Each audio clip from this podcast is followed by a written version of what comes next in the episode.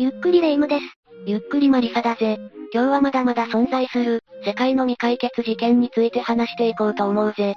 若い女性が惨殺された事件に、イギリスの銀行家が自殺に偽装されて殺害された事件、それから犯人不明の爆破テロについて話していこうと思う。どれも真相が気になる事件ではあるけど、どれも未解決なのよね。その性質上スッキリする話ではないかもしれないが、今回は未だ迷宮入り、闇が深すぎる世界の未解決事件ということで、4つ解説していこうと思うぜ。ゆっくりしていってね未だ迷宮入り、闇が深すぎる世界の未解決事件4001。ブラックダリア殺人事件。一つ目はブラックダリア殺人事件だ。とある平和な街で若い女性の惨殺死体が発見されたんだぜ。ひどい殺され方をしていたってこと？ああ。ブラックダリア事件が発生したのは1947年。戦後間もない頃のアメリカ・ロサンゼルスだ。1月15日に当時22歳だったエリザベス・ショートという女性が遺体で見つかったんだな。その遺体は胴体で真っ二つにされた上に、血抜きまでされていたんだ。血抜き？犯人はどうしてそんなことを？顔も指紋も無事なんだったら、被害者の偽装にはならないわよね。これに加えて現場の状況も不可解なものが多くて、事件発覚後には犯行声明のようなものも届くなど、事件の奇妙さ、不可解さから世間を恐怖のどん底に陥れた事件でもあるんだぜ。未解決事件の特集ってことは、この事件も犯人が捕まってないのよね？その通りだな。だが、具体的な事件の話に入る前に、まずは、彼女がどういった人物だったのか見ていこうと思うぜ。わかったわ。エリザベス・ショートはマサチューセッツ州ボストンで、5人兄弟の3番目として生まれた。家は父親が経営しているパターゴルフクラブの造成用で収入を得ていたんだが、一般的に世界恐慌の原因とされている、1929年のウォール街の大暴落による不況で、破産してしまうんだ。順風満帆な人生ではなかったのね。その後、父親は愛車をチャールズタウン橋に置き去りにして失踪している。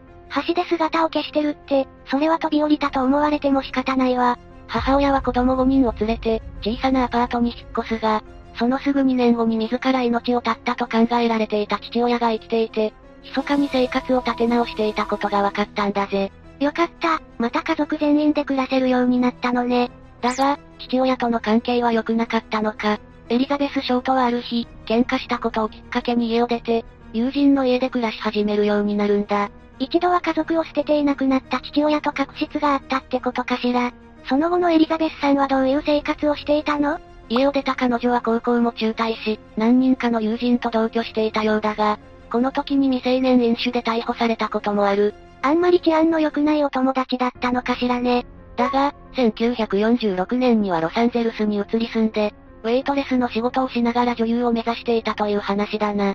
事件が起きたのが1947年の1月だとすると、夢に向かって頑張り出した矢先の事件ってことになるんじゃない？とても無念だったでしょうね。それじゃあ、事件の詳細な話に入っていこう。彼女が発見されたのはロサンゼルスのレイマートパークで、第一発見者は地元の女性とその娘だったんだ。娘と散歩中にマネキンが転がっていると思ったら、人間の切断遺体だったそうだ。マネキンに見えたの？そもそも人がバラバラになって地面に転がってるとは思わないだろうし、血抜きがされて真っ白になっていたことも、マネキンと錯覚した一因だろうな。なるほどね。それで急いで通報したと。エリザベス・ショートの遺体は口から耳まで刃物で切られ、すねや胸も傷があったそうだ。それらの部分は肉が薄くスライスされたようになっていたという話だな。ひえ、考えただけで痛いわ。これ以上の詳細は控えるが、奇妙かつ目を覆いたくなるようなひどいありさまだったらしい。なんでそんなことをしたのかしら。最初にも言ったけど、彼女の身元はすぐに分かったわけでしょああ。遺体の指紋を採取して紹介したところ、未成年飲酒で逮捕された時の彼女の指紋と一致したんだぜ。それですぐに判明したのね。それから検視の結果、顔から頭にかけて殴打された跡が発見されていて、死因はそれらが原因のショック死だとされているんだ。つまりバラバラにするとか、刃物で削いだっていうのは死後に行われたってこと？死因は失血じゃないのね。そういうことだな。加えてこの事件には他にも謎が残っているんだ。まだ何かあるの？それは遺体発見までの空白の6日間だぜ。エリザベスは生前に最後に目撃されてから、遺体として発見されるまでに6日も空いているんだ。最後の目撃はどこだったの？変な様子とかあった？最後は1947年の1月7日。彼氏との旅行からロサンゼルスの自宅に戻り、交際相手に、この日は姉に会いに行くと話していたそうなんだ。他にも同日にビルトモアホテルのスタッフがロビーの電話を使用しているのを、クラウングリルコックテールラウンジの常連客が、彼女の姿を見たと言っているんだぜ。方々で目撃されているのね。だが、エリザベス・ショートの目撃証言はここでプツリと途切れ、遺体発見の1月15日まで時間が飛んでしまうんだよな。この後すぐに事件に巻き込まれてしまって、6日間はどこかで保管されていたとか？検視の結果、死亡推定時刻は、発見の約10時間前と出てしまっているんだぜ。6日間生きていたのに目撃されてないって、監禁されてたか、本人の意思で行方をくらましていたかのどっちかじゃない。この間の彼女の行動に関しては今でも謎のままだ。それからもう一つ、事件から6日後の1月21日に犯人を名乗る謎の人物から、ロサンゼルスイグザミナーの編集者宛てに一本の電話がかかってきている。どういう内容だったの？エリザベス・ショートの形見が届くのを楽しみに待てと言い、一方的に切られてしまったそうだ。エリザベスさんの形見ってどういうことかしら？その3日後には、新聞の切り張りで作られた犯行声明文まで届いたんだ。だがそこには遺品に関してはいずれまたと書かれていた。彼女の遺品に関しては、別口で受け渡しをするってこと？というかこの手紙から何かわからないの？指紋とか DNA とか、肝心の封筒は綺麗にガソリンで拭き取られていて何も出てこなかったぜ。だが、エリザベス自身もガソリンで拭かれていたことから、犯人かそれに近い人物ではないかと考えられているな。それで、遺品って後で届いたの？届いてはないけど、それらしきものは発見されたぜ。ハンドバッグと黒いスエードの靴が、彼女の遺体発見現場から近いところで見つかったんだ。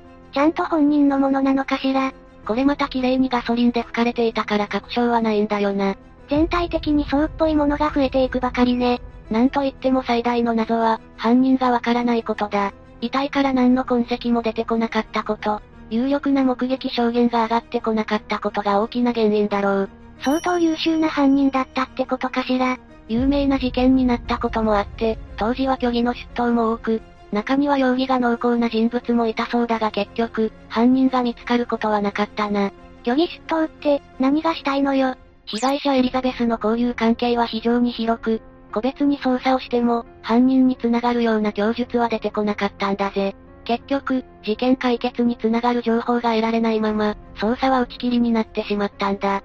全体的にぼやっとしすぎてて、釈然としない事件よね。犯人が死後に彼女の遺体を痛めつけた理由もよくわかってないし、気になることも多い分、調べてみたいと思う人もたくさんいると思うんだが、この事件は記者が撮影した遺体発見時の写真がネットに出回っているから、白黒だし画質も荒いけど、苦手な人は画像には注意して調べてみてほしいんだぜ。そういう警告は本当に助かるわ。未だ迷宮入り、闇が深すぎる世界の未解決事件4選に、ロベルト・カルビの死。二つ目はロベルト・カルビの死だぜ。ロベルト・カルビって誰？イタリアの銀行家だな。バチカンの資金管理を行う銀行だったアンブロシアの銀行のトップだったから、強行の銀行家なんて二つ名もあったほどの人物だ。その人が殺害されたってこと？ああ。イタリア・ミラノに生まれた彼は、ミラノ大学卒業後の1947年にバチカン銀行の資金管理を行う、アンブロシアの銀行に入行し、1971年に投資部門の責任者を任され、1975年には頭取に就任し順調に昇進を続けたんだ。それだけ聞くと、ちゃんと真っ当に成功していっている人よね。それが裏ではとんでもなく、真っ黒なことをしていたんだよな。真っ黒なことイタリアに拠点を置くフリーメイソンの裏組織ロッジ P2 に入って、マフィアとのつながりができたり、マフィアのマネーロンダリングなどに関わっていた。弁護士のミケーレ・シンドナーとも、交流があったと言われているんだぜ。弁護士がマネーロンダリングの片棒を担いでたの？ああ。彼は第二次世界大戦後にラッキー・ルチアーノや、ジョー・アドニス、ビト・ジェノベーゼといった、イタリアンマフィアやサルバトーレ・リーナなどのシシリア系マフィアとも、関係があったと言われているぜ。弁護士だからって、いい人とは限らないってことかしら。こういった裏社会の人間の他にも、バチカン銀行の総裁ポール大司教や、そのポール大司教ととても親しかった、ジョン・ F・ ケネディとも仲が良く、ニクソン政権時に財務長官を務めていた、銀行家のデビッド・ M・ ケネディなどなど、表の人物たちとも関係があったとされているな。大物だらけじゃない。悪い人たちとのつながりができてしまったのね。加えて、ポール大司教はアメリカに住んでいた時から、ロッジ P2 メンバーのマフィアと深い関係があったと噂されているし、1978年8月に法王に就任したヨハネ・パウロ星が、バチカン銀行の改革を表明した直後に急逝したことで、法王暗殺にも関与しているのではと言われている。まさか、そんなことをするリスクの方が大きいんじゃない？その改革の内容というのがポール大司教の追放と、アンブロシアの銀行との関係見直しでも、そこにメスを入れられてしまうと、これまでにやってきた黒いことからグレーなことまで、全部明るみになってしまうのね。それなら確かに仲間と協力して、やばい橋でも渡るかもしれないわ。つまり、ここまで聞いてもらってわかると思うんだが、カルビもアウトだけど、その周りももっとアウトということだな。カルビさんはそんなに悪いことしてないのでは？と思ったけど、この交友関係を聞かされたら、全くそんなことないわね。用語のしようがないわ。それだけじゃない。彼自身もバチカン銀行総裁のポール大司教の下でマネーロンダリングや、不正融資に手を染めていたんだ。でも、そんなことばっかりやってたら、何らかの調査が入るんじゃないの？噂にはなってるんでしょうし、警察とか銀行のもっと偉いところから、なんか悪いことしてるって噂があるんだけど本当？って聞かれるんじゃない？その通り、アンブロシアの銀行は黒い噂が絶えなかったことで、1981年にイタリア中央銀行の大規模な査察を受けることになってしまうんだぜ。するとアンブロシアの銀行で、日本円にして約1660億円の使い道がわからないお金が見つかったんだ。これでカルビたちも終わりかしら。でも、悪いことをしてたんだもの仕方ないわよね。カルビはアンブロシアの銀行の破綻を機に、偽造パスポートでロンドンに逃亡したんだぜ。そして国際手配されたカルビだったが、1982年の6月17日未明に、ロンドンのブラックフライヤーズ橋の下で首を吊っている状態で発見されたんだ。もう逃げられないし、捕まるくらいならってことかしら。そうだな。十分な理由もあるし、当時は自ら命を絶ったと考えられてきたんだが、動機があるにしても周囲の状況が不自然すぎると他殺派の意見も持ち上がったんだ。誰かに殺されたってこと？ここで自殺説と他殺説の激しい論争が巻き起こることになる。自殺派は特段特筆すべきこともないんだが、他殺派はスーツのポケットに、なぜか数個のコンクリート片やレンガ、3種類の通貨で合わせて、約1万5000ドルとよくわからない手持ちだったことを指摘している。複数種類の通貨を持ってるのもよくわからないし、瓦礫やレンガは普通ポッケに入れないわよね。自分でそんなものを持ち歩くわけないから、誰かに殺害された時に、入れられたんじゃないかって話かしら。それにカバンの中からは、十分な量の睡眠薬が発見されていることで、自ら命を絶つならわざわざこんな目立つところで、首を吊る必要はなかったと主張している。加えて、死体の足が川の水にかかる位置で死んでいたのも謎なんだよな。確かに奇妙な話ね。どうでもいいかもしれないけど、首を吊るなら足は空中に浮くようにしたいし、普通、下からロープを結んで首を吊ったなら、わざわざ川の中でやらないと思うわ。彼がロッチ P2 と関わりがあったことからも、フリーメイソンの古いしきたりに倣って、結社の秘密を漏らした者は吊るし首にして、死体を塩の看板に表せた。という噂も囁かれているし、コンクリート片やレンガは、萎縮が起源のフリーメイソンの暗喩じゃないかと言われているぜ。そこまで言われると急に都市伝説っぽく聞こえるわ。フリーメイソンってそういう組織じゃないでしょ？工事中の橋の下で見つかったというのも、ある種見せしめ的な意味があるなら納得だよな。最終的にはどっちの結論になったの？カルビの死から9年後、遺族は私立探偵を雇って死因究明を行ったんだ。探偵はカルビの衣服や所持品について、さらに詳しい調査を依頼した。すると、カルビは生前にレンガには触っていないこと、首の怪我は首吊りでできたものではないこと、橋の足場に見られる錆やペンキが、靴から発見されなかったことが分かったんだ。つまりカルビは何者かに殺された？ロンドン警察は1992年に、再調査から他殺と判断を下し、2003年にはイタリア警察も同じく、他殺の判断を下したんだぜ。でも、だとしたら次は誰がやったのかっていう謎が生まれるわよねそうだな。カルビ暗殺に関しては正直、容疑者が多すぎる。マフィアのマネーロンダリング絡みの口封じかもしれないし、銀行の破綻で多額の資金を失った裏社会の人々の報復かもしれない。あらゆる関係者が怪しい状況だわ。ポール大司教にロッチ P2 のリーチを代表、ユダヤ系大富豪のゴールドスミス、CIA 関係者まで、名前が挙がっている人だけでもキリがないレベルだ。いい人ではなかったけど、それでも死の真相は明らかにされてほしいわね。これが明らかになると芋づる式に多くの人や組織の悪用も明るみになってしまうけどな。だが、現時点でも捜査に大きな進展が見られないところを見ると、このまま未解決事件として、語り継がれる可能性が大きそうだぜ。悪事をもみ消す力を持つ強大な何かに、殺されてしまったってことかしら。未だ迷宮入り、闇が深すぎる世界の未解決事件4003。バーミンガムパブ爆破事件。次はバーミンガムパブ爆破事件だ。爆破事件、テロってこと？その通りだぜ。事件が起きたのは1974年11月21日の午後8時。イギリスバーミンガム中心部のパブ2軒に仕掛けられていた次元爆弾が相次いで爆発したんだ。午後8時のパブなんて、人がたくさんいたんじゃないの？ああ。両パブ合わせて21人が死亡、182人が負傷するという大事件になった。3キロほど先の銀行前にも、午後11時に爆発するように仕掛けられた爆弾があったんだが、そっちは爆発前に発見されて解除されたな。すでに大事件だけど、それ以上被害が出なくてよかったわ。この爆弾事件は IRA 暫定派の犯行とみて、警察は捜査を開始。アイルランド人6人を逮捕したんだ。その、IRA って何？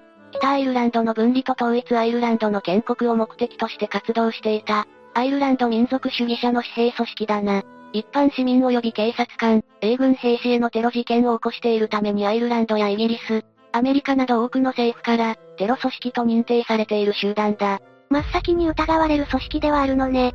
だが、逮捕された6人は容疑を否認し、IRA 暫定派も6人は組織と無関係と声明を出す。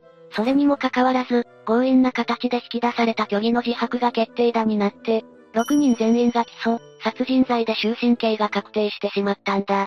え？やってないって言ってるんでしょ？ああ。だから判決後も6人は獄中から無罪を主張し続けた。その回もあって市民からの支援の輪も広がり、ついに再審が決定。無罪判決を受けた上に、当時警察が行った強引な捜査や調書の捏造が明るみになってしまったんだ。イギリス警察の信頼は地に落ちたわね。ここまで大規模な事件での冤罪は前例がなかったから、後にイギリス最大の冤罪事件と呼ばれるようにもなったな。その6人が犯人じゃないとしたら、真犯人は他にいるってことかしら。ああ。だが事件から年月が経ちすぎていることで真相究明は困難を極めている。それでも粘り強く調べ続けている中で、事件から42年が経った2016年に事態は急転した。何かわかったの？バーミンガム、ソリハルのルイーズ・ハント上級検視官が、事件当時に爆発前に、事前警告があった可能性があることを明らかにしたんだぜ。そして、その警告があったにもかかわらず、警察が動かなかったのではないかという懸念とともにな。この事件って総じて、警察の怠慢が原因で大ごとになってるんじゃない？それから40年にもわたって北アイルランド紛争を取材してきたジャーナリストのテイラーは、当時 IRA 最高幹部だった人物の発言から、事件はダブリンの IRA による意思決定を経ずに、バーミンガムの IRA が独断で行ったことの可能性が高いと示唆している。なるほど、IRA も一枚岩じゃなかったのね。それに現地の警察が事前に情報を得ていたからといって、そのくらいの信用度や緊急性があるものと判断されたのかも不明だし、まだまだ検証すべきことは大量にある事件だな。時間が経ってしまって難しいのかもしれないけど、真相が明かされることを祈ってるわ。未だ迷宮入り、闇が深すぎる世界の未解決事件4004。ユナイテッド航空機チェスタートン爆破事件。最後はユナイテッド航空機チェスタートン爆破事件だぜ。飛行機の爆破事件ってことよね。どんな事件だったの？事件が起きたのは1933年10月10日のこと。当時、ユナイテッド航空ボーイング247は大陸横断便として運航していたんだ。アメリカニュージャージー州ニューアークから、カリフォルニア州オークランドの間を飛んでいたんだな。とんでもなく長距離輸送じゃない？もちろん一直線じゃなくてクリーブランドを経由して向かうんだけどな。そうだったのね。この飛行機が経由地であるクリーブランドから、シカゴに向かって飛んでいる途中、インディアナ州チェスタートン郊外で突然、墜落してしまったんだ。現地時間後6時15分頃のことだったな。突然、目撃者によれば爆発音とともに、高度1000フィートで飛行機が突如炎上し始め、地面に向かって急降下していったそうだ。それから地面との激突音か、ものすごい爆発音が聞こえたとも証言しているぜ。乗っていた人たちはどうなったの？墜落した飛行機には乗客4名、乗員3名の計7人が乗っていたんだが、全員がこの事件に巻き込まれて亡くなってしまった。爆発事故ってどういうこと？爆弾でも仕掛けられていたの？現地の検視官事務所とノースウェスタン大学などが調査したところ、この機体は破壊工作が原因で墜落したことが分かったんだ。破壊工作？ニューアークで個室席に積まれた、茶色いパックの中に次元発火装置のついた、ニトログリセリンと思われる爆発物が発見されたんだぜ。これが原因で機体の胴体後部が分断されて、燃料タンクが押しつぶされて炎上。墜落してしまったと結論が出されたな。犯人は、わかってないのよね？ああ。誰一人としてこの事件では起訴されていないぜ。ところでニトログリセリンって何？爆薬の一種だな。ニトログリセリンは少しの衝撃でも爆発しやすく、取り扱いが難しいんだ。だから、普段はアセトンや水と混ぜて爆発感度を下げるか、ゲル化して取り扱うことが多いな。そんな危険物が飛行機に乗っけられていたの？ちなみにニトログリセリンは8度で氷、14度で溶ける物質なんだが、一部が凍結していると、液体の時よりもさらに爆発しやすくなるという特徴がある。有名どころだとダイナマイトの原料としても使われているぜ。でも、そんな危険物を扱えるってことは、ニトログリセリンの購入履歴とか怪しい人物の経歴とかで、容疑者を絞り込むことはできなかったの？それが、このニトログリセリンという物質、薬、医薬品としても使われているんだよな。爆薬なのにニトログリセリンには血管拡張作用があるから狭心症などの治療に使われるんだ。もちろん、医薬品で使うニトログリセリンは、添加物を加えて絶対に爆発しないように、加工されているぜ。そりゃ、爆発の可能性がある危険物だったら、家に持ち帰るどころか飲むのも勘弁だわ。だけど、原料がニトログリセリンである以上、これらの医薬品を加工することで、爆薬を作るのは科学的に不可能なことじゃないんだよな。医療関係者に狭心症患者、その家族まで容疑者の範囲を広げたらキリがないわね。なるほど、爆薬の線から犯人を追えないわけだわ。そういうことだ。それに当時の捜査技術では限界もあっただろうしな。1933年のことだものね。それに当時犯人がどんなに若くても、さすがに生きているわけないし、これは真相究明はもはや不可能かしら。創作物なら都合よく式でも残ってるんだろうが、現実はそうそう甘くないぜ。犯人がすでにこの世にいない未解決事件は、もうどうしようもない感じが、すごくモヤモヤするわよね。さて、今回は闇が深すぎる世界の未解決事件ということで解説してきたな。やっぱり未解決事件の話はモヤモヤするし、なんだか被害者やご遺族の方々が報われてない気がして、なんとも言えない気持ちになるわね。それでも何十年ぶりに新事実が判明したり、新たな証言が出たりすることもある。自分たちにできるのは忘れずに、ずっと覚えていることだろうな。それが犯人を許さないことにも繋がるのよね。これは日本の事件だが富山で起きた壺の光線神隠し事件とかは、関係者たちの証言から、数十年ぶりに進展があったなんてこともある。